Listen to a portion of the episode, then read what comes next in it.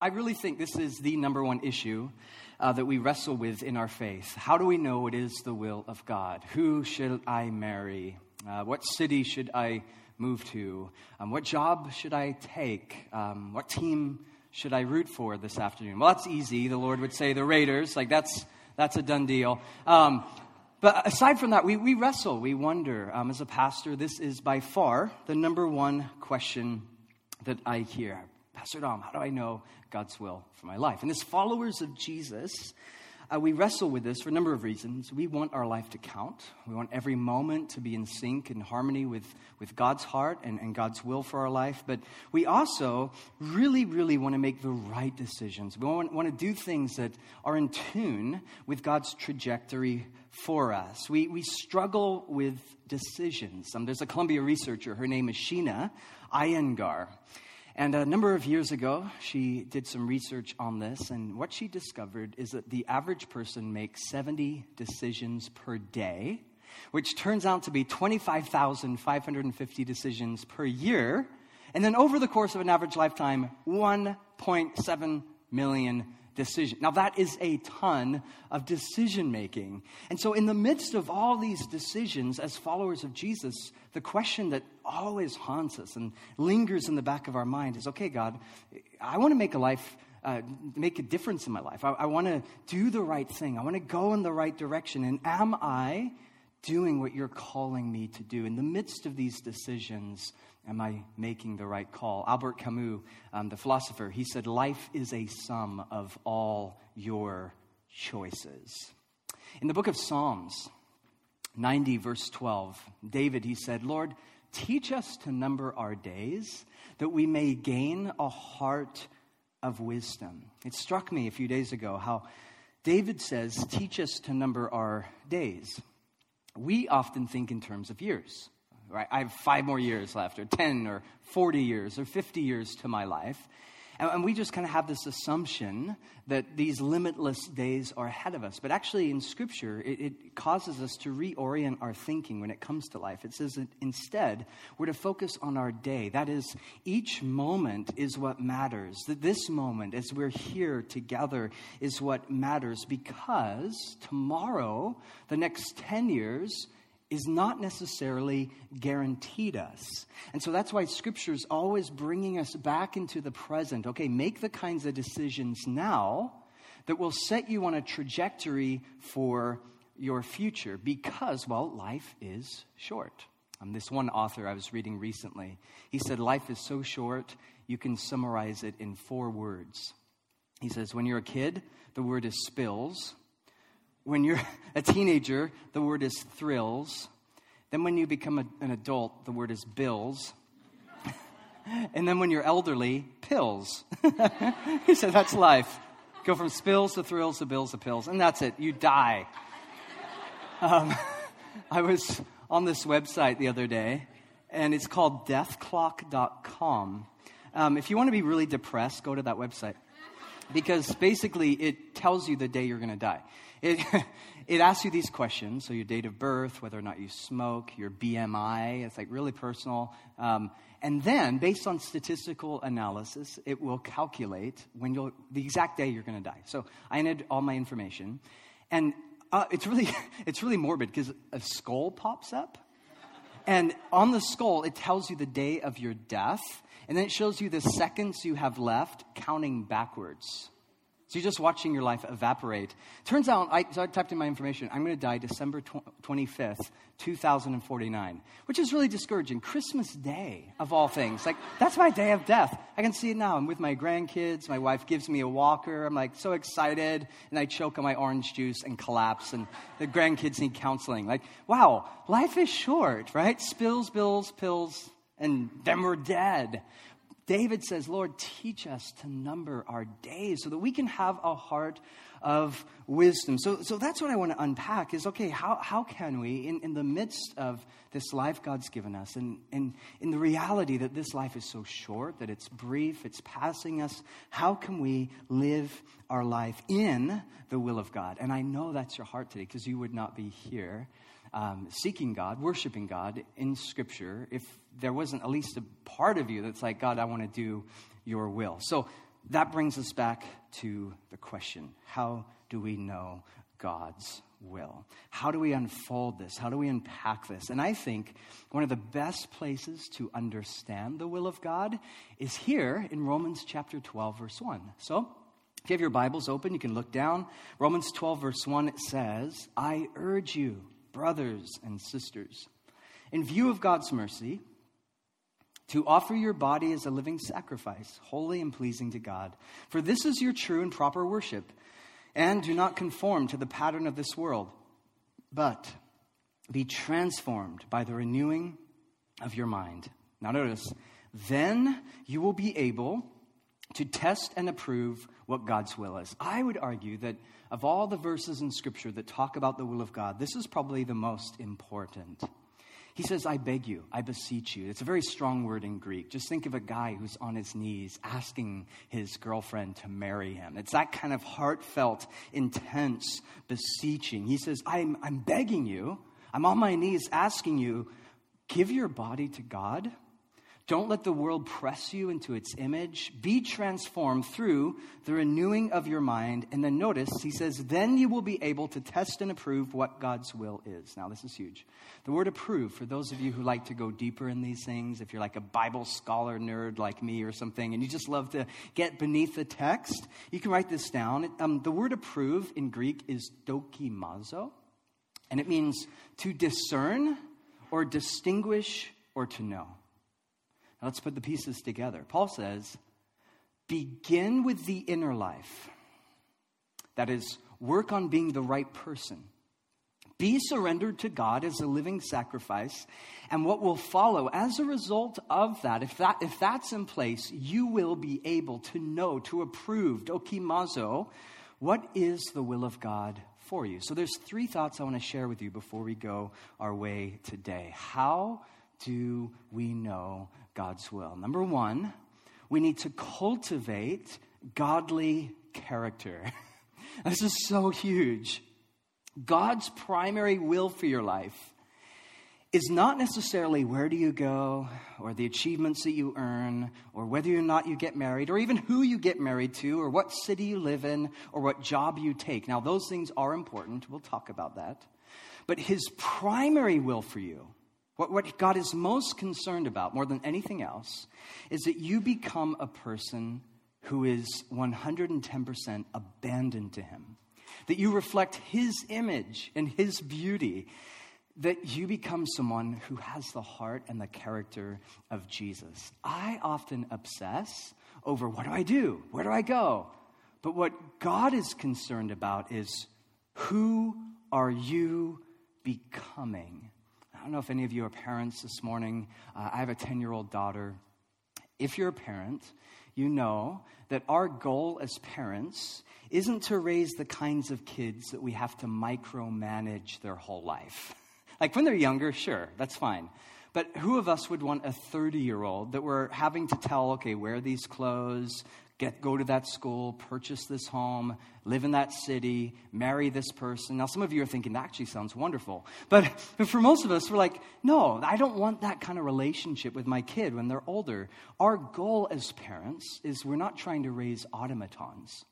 Uh, we're trying to raise people who have maturity and wisdom to make the right decision to, to have discernment and to exercise godly decision making. And you realize more than anything else, God's heart for you is precisely that. In fact, this blew my mind recently. Did you know every time in the New Testament where you see the phrase will of God, you can just research it, the will of God, every single time it has to do with your character.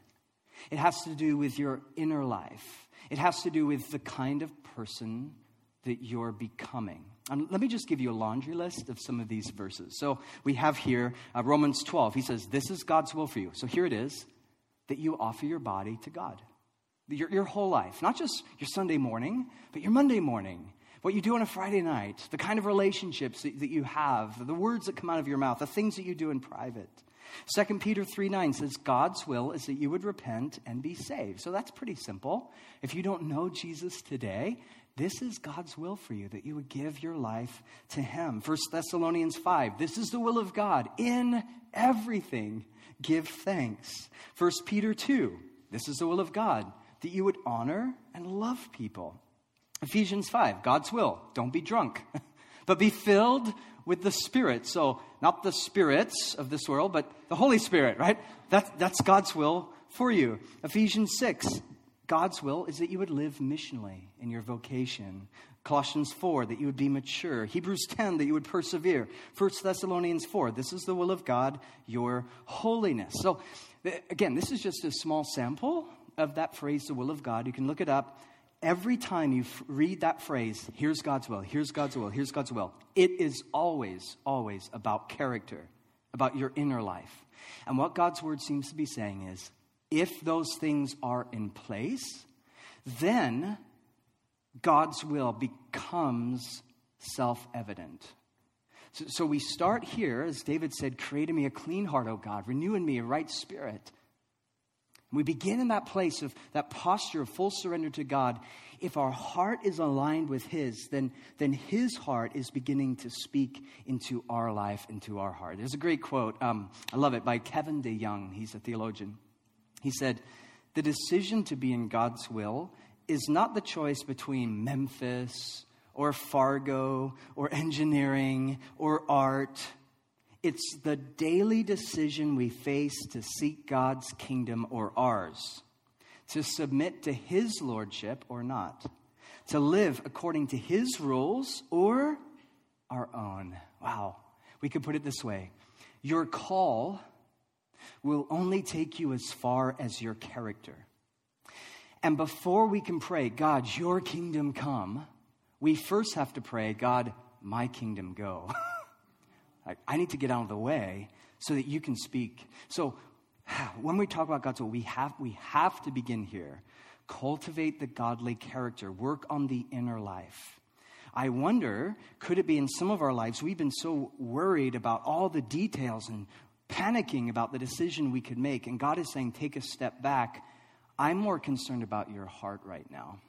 I'm more concerned about you being the kind of man who loves me, you being the kind of woman who pursues me. That that's my will for you. Offer your bodies, your whole life as a living sacrifice. So we begin there. Number two, though, let, let, us make it really practical. I know some of us, um, you just love the nuts and bolts. You love just give me some practical things. This next point is really practical. We discern the will of God as we listen. Listen to what? Well, we need to listen, first of all, to the voice of God. God is a God who speaks. How does he speak? Well, you know the verse in 1 Kings 19. Uh, there's a guy named Elijah. He's a prophet. He desperately needs to hear the will of God. He, he, he's discouraged. He goes up to a mountain. He finds a cave. He gets inside the cave and he's like, God, just speak to me. Show me what your will is. And then it says there was an earthquake, but was God in the earthquake? No. And there was a fire, but God wasn't in the fire.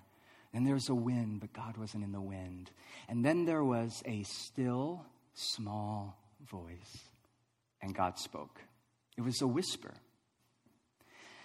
I think sometimes in our life, I'd say 99% of the time, the way that God speaks to you is not necessarily through the big dramatic ways, rolling back the clouds, thus saith the Lord. Now that can happen, but I'd say 99.9% of the time, it's going to be the still small voice. It's going to be the whisper. But in order to hear a whisper, you have to quiet the noise around you and within you. Sometimes we're just so busy and we have so much noise, and the volume of our life is so loud that we just cannot hear the will of God. And God's like, I'm trying to speak to you, but you're tuning me out. I mean, there's so many distractions, so many things going on in life and busyness and kids and marriage or singleness or ministry and freeways and Facebook and Instagram and Twitter. And we're bombarded with all of these things. And how can we, in the midst of all those noises, hear God's will? And what I love about Elijah is he finds a quiet place. He goes to a mountain, he, he goes to a cave and he gets on his face and he calls out to God. Do you, do you have, just a practical question, do you have a place you can go where you can be still before him? Find that place. Um, and it, it, may be hard in a, in a city like this with tons of people. I have a friend, he has like six or seven kids, seven kids. Um, and it's so hard for him to find a quiet place. He's so busy and so much going on, he literally will lock himself in the bathroom. Like, that's his quiet time. Gets in the bathroom, honey, what are you doing in there? You've been in there for an hour. That's his only place he can find. And he gets on his knees. I guess there's another throne there, too. But, and it may be that. I don't know what it is for you, but what I'm learning is that God's presence is poured out most generously when there's room in our soul to receive Him. And if there isn't room because our soul and life is so cluttered with all these things going on, I'm going to discover, wow, God, I'm not hearing from you. But what if, what if God is actually speaking the whole time? And the real question is, I'm just not listening. So this is so practical. We need to find the quiet space and have a quiet time and have a quiet heart and turn down the volume of our life, get off the treadmill, and see what he has to say to us. So we listen to God, but let's take it further. This is so practical. Um, I think sometimes knowing the will of God is a matter of listening to the voice of others. Now, we have to be careful here because sometimes people will speak things into your life that aren't always right or accurate, but there is beauty and wisdom that comes in community. Um, there are times I thought I heard the will of God, but in reality, it was just I had too much pizza last night or something. And I need people in my life who can be honest with me, who I can share with, who I can say, Look, I'm praying with this, about this, I'm wrestling with this issue. What do you think? And for them to just honestly say, Don, that's stupid, right? Or that sounds great, or let me pray with you. The book of Proverbs has a lot to say about the power of community. Um, Proverbs chapter 12, verse 15 is, is a great example of this. It says, The way of fools seems right, but the wise listen to advice. Here's another one. Proverbs 15, verse 22 says, Plans fail for lack of counsel, but with many advisors they succeed. So, again, another practical question Do you have some people in your life um, that you can honestly engage with and share with, and you know they're going to honestly talk to you.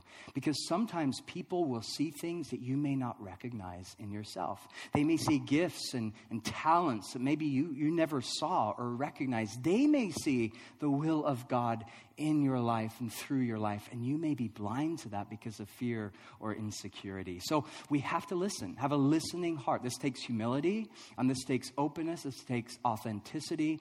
We listen to his voice. We listen to the voice of others. It's the body of Jesus. But here's another real practical one um, listen to your life. Now, what do I mean by that? Well, every single one of us You've been wired in a unique way. Um, Psalm 139 You are fearfully and wonderfully made. That is, every single one of you, you have a unique gift, unique talents, unique abilities that no one else has. God designed you in such a way because He wants to use you in a specific way. He has a plan and a purpose for you. Jeremiah 29 I know the thoughts I think towards you, says the Lord, thoughts of peace and not of evil, to give you a future and a hope. And very often, the will of God is going to be consistent with how God has created you to be.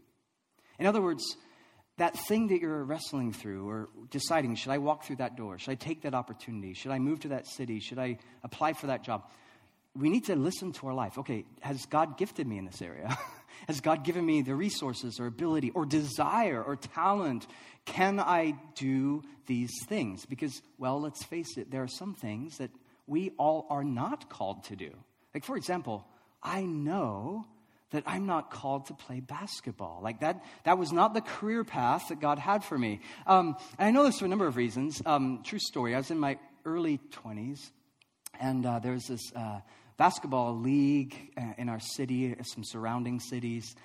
And my friends, they joined us, and um, they were really, really good players. And they're like, Dom, um, you, you, should join. You should be a part of this. And I laugh, like, I'm, I'm really not good. And they're like, no, just come. I'm, I, I'm, trust me, I'm, I'm terrible. And I'm not just being humble. Like, I am the worst basketball player ever. And yet, they kind of talk me into it, and I show up. And I was so bad the, the coach, before the, the first game of the season began, he took me aside and he's like trying to be really tactful and graceful and kind. Um, he's like, Dom, put his arm around me. Um, hey, do you mind if you just sit out the whole season?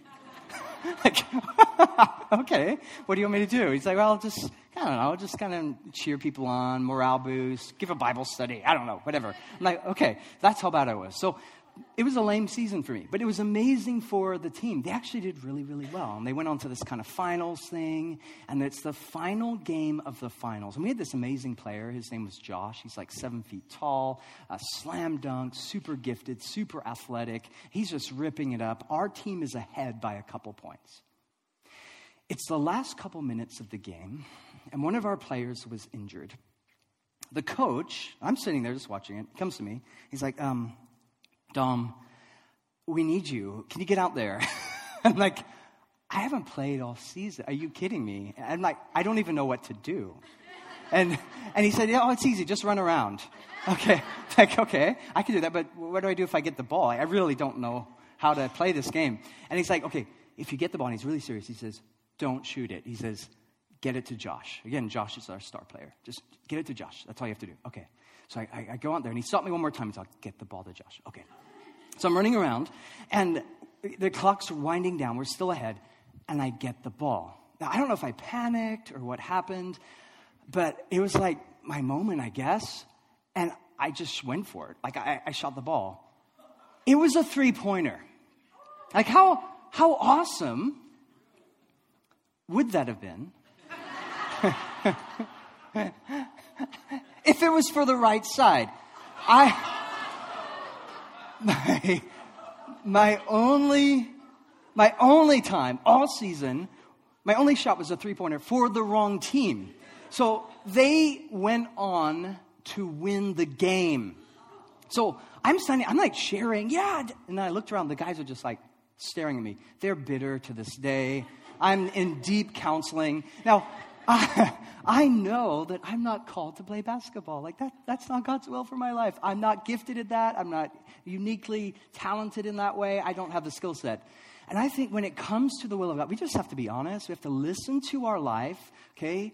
God, what are the gifts you've given me? What are the interests you've given me? What are the desires you've given me? And, and this decision that I'm wrestling through right now, does it line up with those gifts? Does it line up with the desire, the yearning of my heart? So I love this because th- this for me is so, so practical. Listen, every one of us, today even, we can get that time to seek God. Listen to the voice of others. Get prayer, counsel, input from wise people in your life.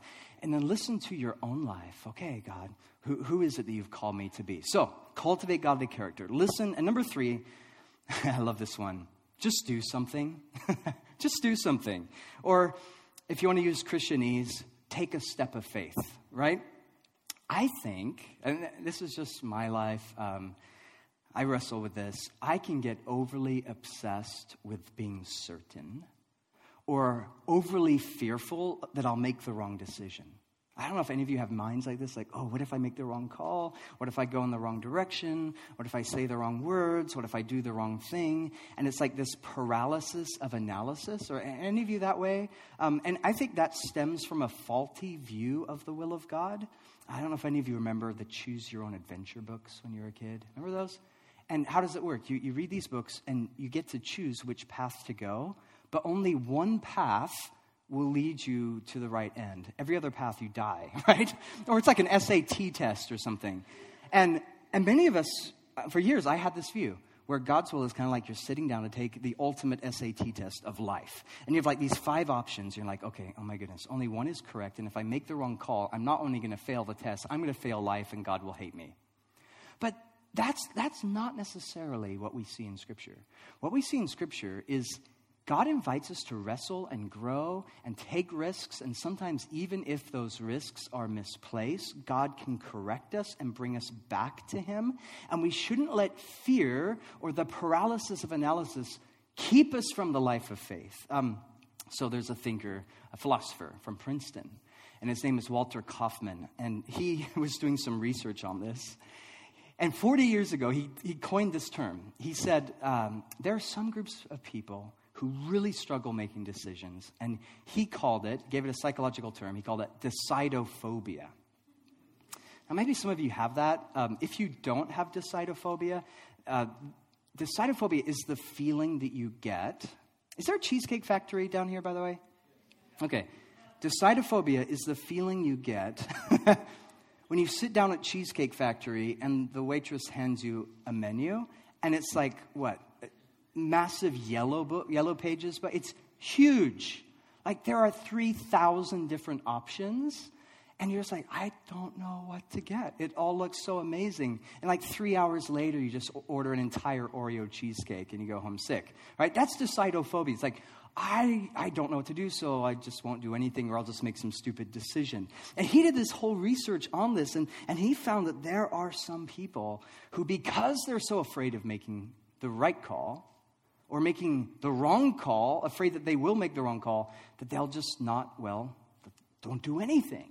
Now, here's the thing about the life of faith you cannot steer a parked car. and I wonder sometimes if, if God's Spirit's saying, you know, I would love to direct you and, and navigate your life, but you've just kind of been parked doing nothing for 20 years. Get going, put it into gear, and then I'll show you what to do. Take that first step. You cannot steer a parked car. Just do something. Well, Pastor Dom, I hear people say back and forth, what if I do the wrong thing? What if I do make a mistake? Well, here's the beauty of God's grace. Even if you make the wrong decision, God will still show up. God will speak to you. He can redirect you. Uh, just ask Jonah. God can send a whale into your path, right? so we serve a God who yeah, I think there's room for, even if maybe it's not exactly the direction He wanted us to go, but at least we're moving in, in a direction and He can reroute us and re navigate us. Augustine put it this way. And when I first read this, I thought, that sounds like heresy. But, but, but, check out what he, what he says. It's actually pretty profound. He says, Love God and do what you want. Now, I thought, wow, it kind of sounds like bad advice, like do what I want. I want In N Out Burger right now, like three double doubles. That sounds awesome. Is that God's will for my life? Um, maybe. Um, my will isn't always in the right place, but, but notice what he's saying love God and do what you want. If you're loving God with all your heart and soul and mind and strength, if God is first in your life, if you're the kind of person who's on your knees and you're calling out to Him and you're getting counsel and wise input from others, if He is working in you and you're cultivating the right kind of character and the right kind of personality and you're on that path in pursuit of His Spirit, what Augustine is saying is you will make the kinds of decisions that reflect the heart of God. Uh, David put it this way in Psalm 37, one of my favorite Psalms. He said, Delight yourself in the Lord, and he will give you the desires of your heart. Now, notice the order. Delight yourself in Him. Love Him like you're doing today. You're in Scripture, you're worshiping Him. And, and what Scripture says is okay, if that's first, seek first the kingdom of God, and all these things will be added to you. If that's first, then what happens in your life, your desires begin to mesh with his desires. And before you know it, doors start to open, there's opportunities, things start to happen. And in faith, maybe you're not 100% certain, but in faith, you step through those doors, you go for it. Your car is going somewhere, and God's Spirit is guiding you and navigating you. And then you begin to sense, oh, God is showing up. He is speaking to me. He is telling me what to do. There's this theologian, his name is Nicholas Wolterstorff. And I just love saying his last name, it's so epic. Um, he says, Faith is a footbridge that you don't know will hold you up over the chasm until you're forced to walk out onto it. I just have this sense, I was praying this morning for you guys and for this church, and yeah, I just have a sense that this could be a word for one or two or ten, I don't know. But for you, the issue of God's will isn't so much, I have no idea what to do. The real question is are you going to do what he told you to do? Maybe last week he told you to do something and you haven't yet stepped into that. maybe 10 years ago, he told you to give up something or go in a certain direction or work on this character issue, but for whatever reason, you haven't done that. And what can often happen in our life is because we are putting other things ahead of God, and then we're wrestling God, show me what to do. And God's like, I've already told you. Like, take that step first, and then I'll show you what the next step is. And the actual question is, will I have the courage to do what He's already told me to do. I remember when I was in my early 20s, um, I met my wife, Elisa. I was 23, uh, she was about to turn 20. And I had just gotten back from the mission field. I'd spent three years in a country called Vanuatu. And I think the last time I was here, I shared a little bit about it. But if you weren't, it's just a real primitive country. Um, in fact, the most primitive country on earth, they say. No electricity, um, no running water. They actually did a Survivor series on it um, a couple years ago. And uh, we lived um, in a hut. And it's just me and a bunch of guys. And guys came from all these other islands to learn the Bible. And so um, I had to teach the Bible in their language. And they spoke a language called Bislama. Bislama is like this weird combination of Tarzan meets caveman meets pig Latin. Um, it's like a really weird language. Like, um, I'll give you some examples. Like the word slingshot you would say, Himmy, elastic, blong, shoot 'em, pigeon. That's the word slingshot. Or my favorite by far is the word piano. Um, you wouldn't just say piano, you would say, Himmy, big fella box, where he got white teeth blong him, mo he got black teeth blong him, mo suppose you kill him, teeth blong him, himmy sing out long you. That's piano. so I want you to imagine like I'm trying to teach the book of Romans, and I come to the word justification. I'm like, oh my gosh, this is going to take three weeks to explain, right? so I'm speaking this weird caveman language. I'm just think castaway. I like grew my hair really long. Uh, my friends back home made fun of me, called me Fabio, loincloth, all of that. And I, I come back, and I'm just like super. After three years in the jungle, um, I'm like kind of socially awkward. I am anyway, but like really so. And I kind of come back and um, my, friend at this church in Southern Oregon, Medford, Oregon, the epicenter of progressive culture, if you haven't been there. Um, he, he introduces me to this girl named Elisa, and she had just gotten back from China as a missionary. And she was like, oh my gosh, the most beautiful woman I had ever seen. And I just had like this sense, like, God saying, you know, you need to get to know her, maybe ask around or something. But I was so nervous and so awkward in the moment. Like, again, Bislama, I'm like, me, Dominic, you, woman. Um, it's just like this really weird conversation, cotton mouth. I'm just fumbling over my words. And we went our way, and I was so afraid. I didn't even get her number. I didn't ask her out, nothing. And, and for like, I don't know if you've ever had this happen in a relationship, but for like days, I'm like, oh, I just couldn't stop thinking about her, couldn't get out of my mind. I'm like beating myself up. Why didn't I ask, you know, for a number or something or ask her out? And so it's a Wednesday morning, and I'm driving in Southern Oregon, in Medford, and again, I'm thinking about her, and I'm like, okay, God, could you just like take her out of my mind? Like, this is getting ridiculous. I keep thinking about her. And then I said this I don't know if you've ever prayed something like this. I'm like, but if she's the one, I just pray you make that real clear and that I would run into her today. In Jesus' name, amen. no sooner did I say amen, she runs in front of my car and I hit her. And she spent about six and a half months in the hospital. I'm totally kidding on that part. No, I'm totally kidding. You're like, that explains the wooden leg. I was wondering, I didn't want to say anything. No, um, no. Okay, so I'm driving my car, and I pray the prayer. I'm like, God, just take her out of my mind, but if she's the one, I pray to run into her today. In Jesus' name, amen. Ten seconds later, there's a Starbucks. Darren took me to Starbucks this morning. I love coffee. That's why I love Portland. And so I pull in to get a cup of coffee. And this was so crazy. I'll never forget this as long as I live. I walk into Starbucks and I open the door, and literally, she is standing a foot away from the door, just like this, as if she had been waiting for me her whole life. And the angels of God are like, Hallelujah. And And I'm like, what are you doing here? And she's like, what are you doing here? I'm like, well, I wanted coffee. And she's like, oh, I work here and I just happen to be on break. I'm like, cool, let's sit down. And it's like I had this boldness from on high. And like I asked her out, and the, now three days from today, we're going to be married 15 years. but you see, this was a situation in my life where, yeah, I, I knew God was telling me to do. He made it. I don't know how God could have made it even more clear, aside from running her over. But then she'd be dead, and that would be a whole other story. Like I, I knew what it was that God was telling me to do. And there are times in your life when you know what God's telling you to do, but you just need the courage to do it.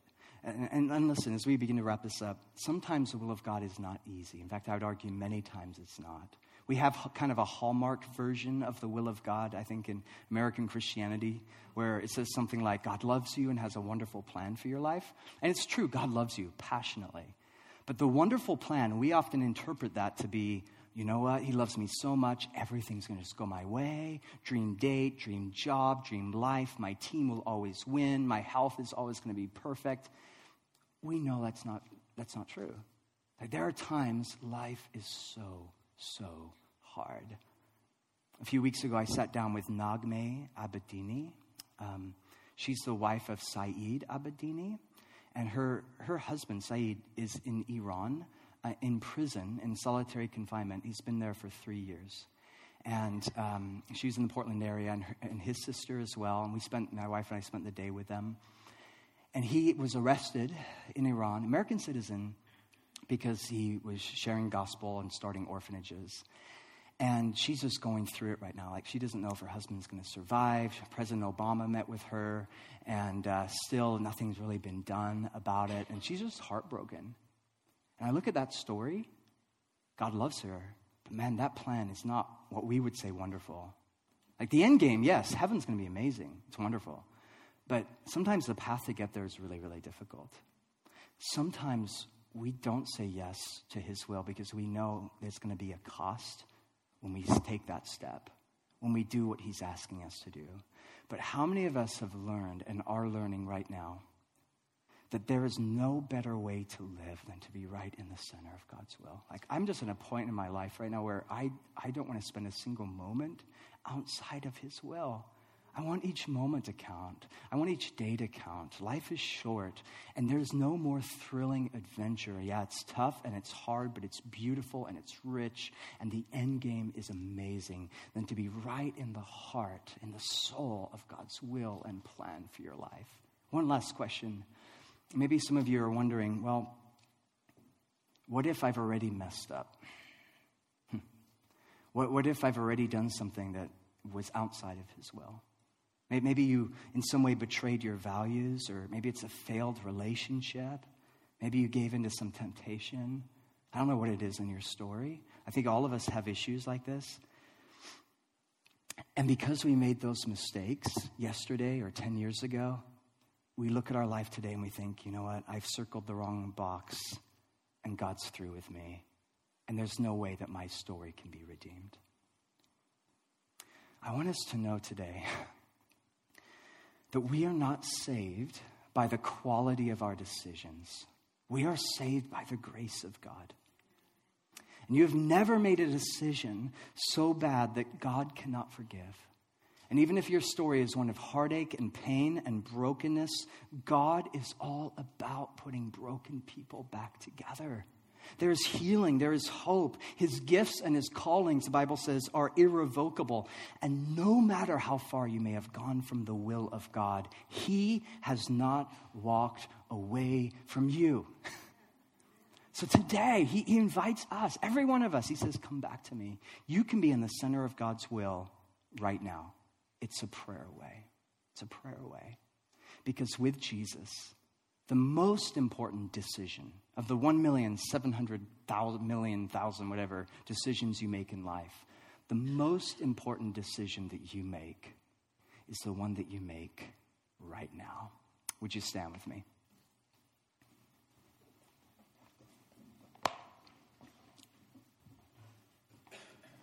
Let's pray together. God, thank you so much for your grace. Thank you for the cross. Because when we look at the cross, we, we see what the will of God can look like. Jesus, when he was in the Garden of Gethsemane, he, he called out to you. He said, Let this cup pass from me. Nevertheless, not my will, but your will be done. And he went to the cross, despising its shame. He was crucified, he bled, he died. Sometimes your will for us looks like a cross. Sometimes it's painful and it's hard and it's messy. But I thank you, God, that three days later you rose again. And it's only, it's only by pursuing you and living a life for you that, yeah, there might be death, but there is also resurrection. There is new life. And it's so much more beautiful. So I pray if there's any here right now who they just need to hear this word, maybe they just feel guilty because of their past, they feel discouraged because of their journey, they feel that you've rejected them or set them aside. May they know that, that your heart for them, your love for them, has no end. And that right now they are in the center of your will. If they just open up their hearts to receive you. So, God, every one of us, we receive your grace. Where we're weak, be our strength. Show us the way that we can go. We offer our bodies as a living sacrifice, holy and acceptable to you. For this is our act of worship. And we will know what is the will of God for our life. And we pray these things in the holy, beautiful, resurrected name of Jesus. And everyone said, Amen.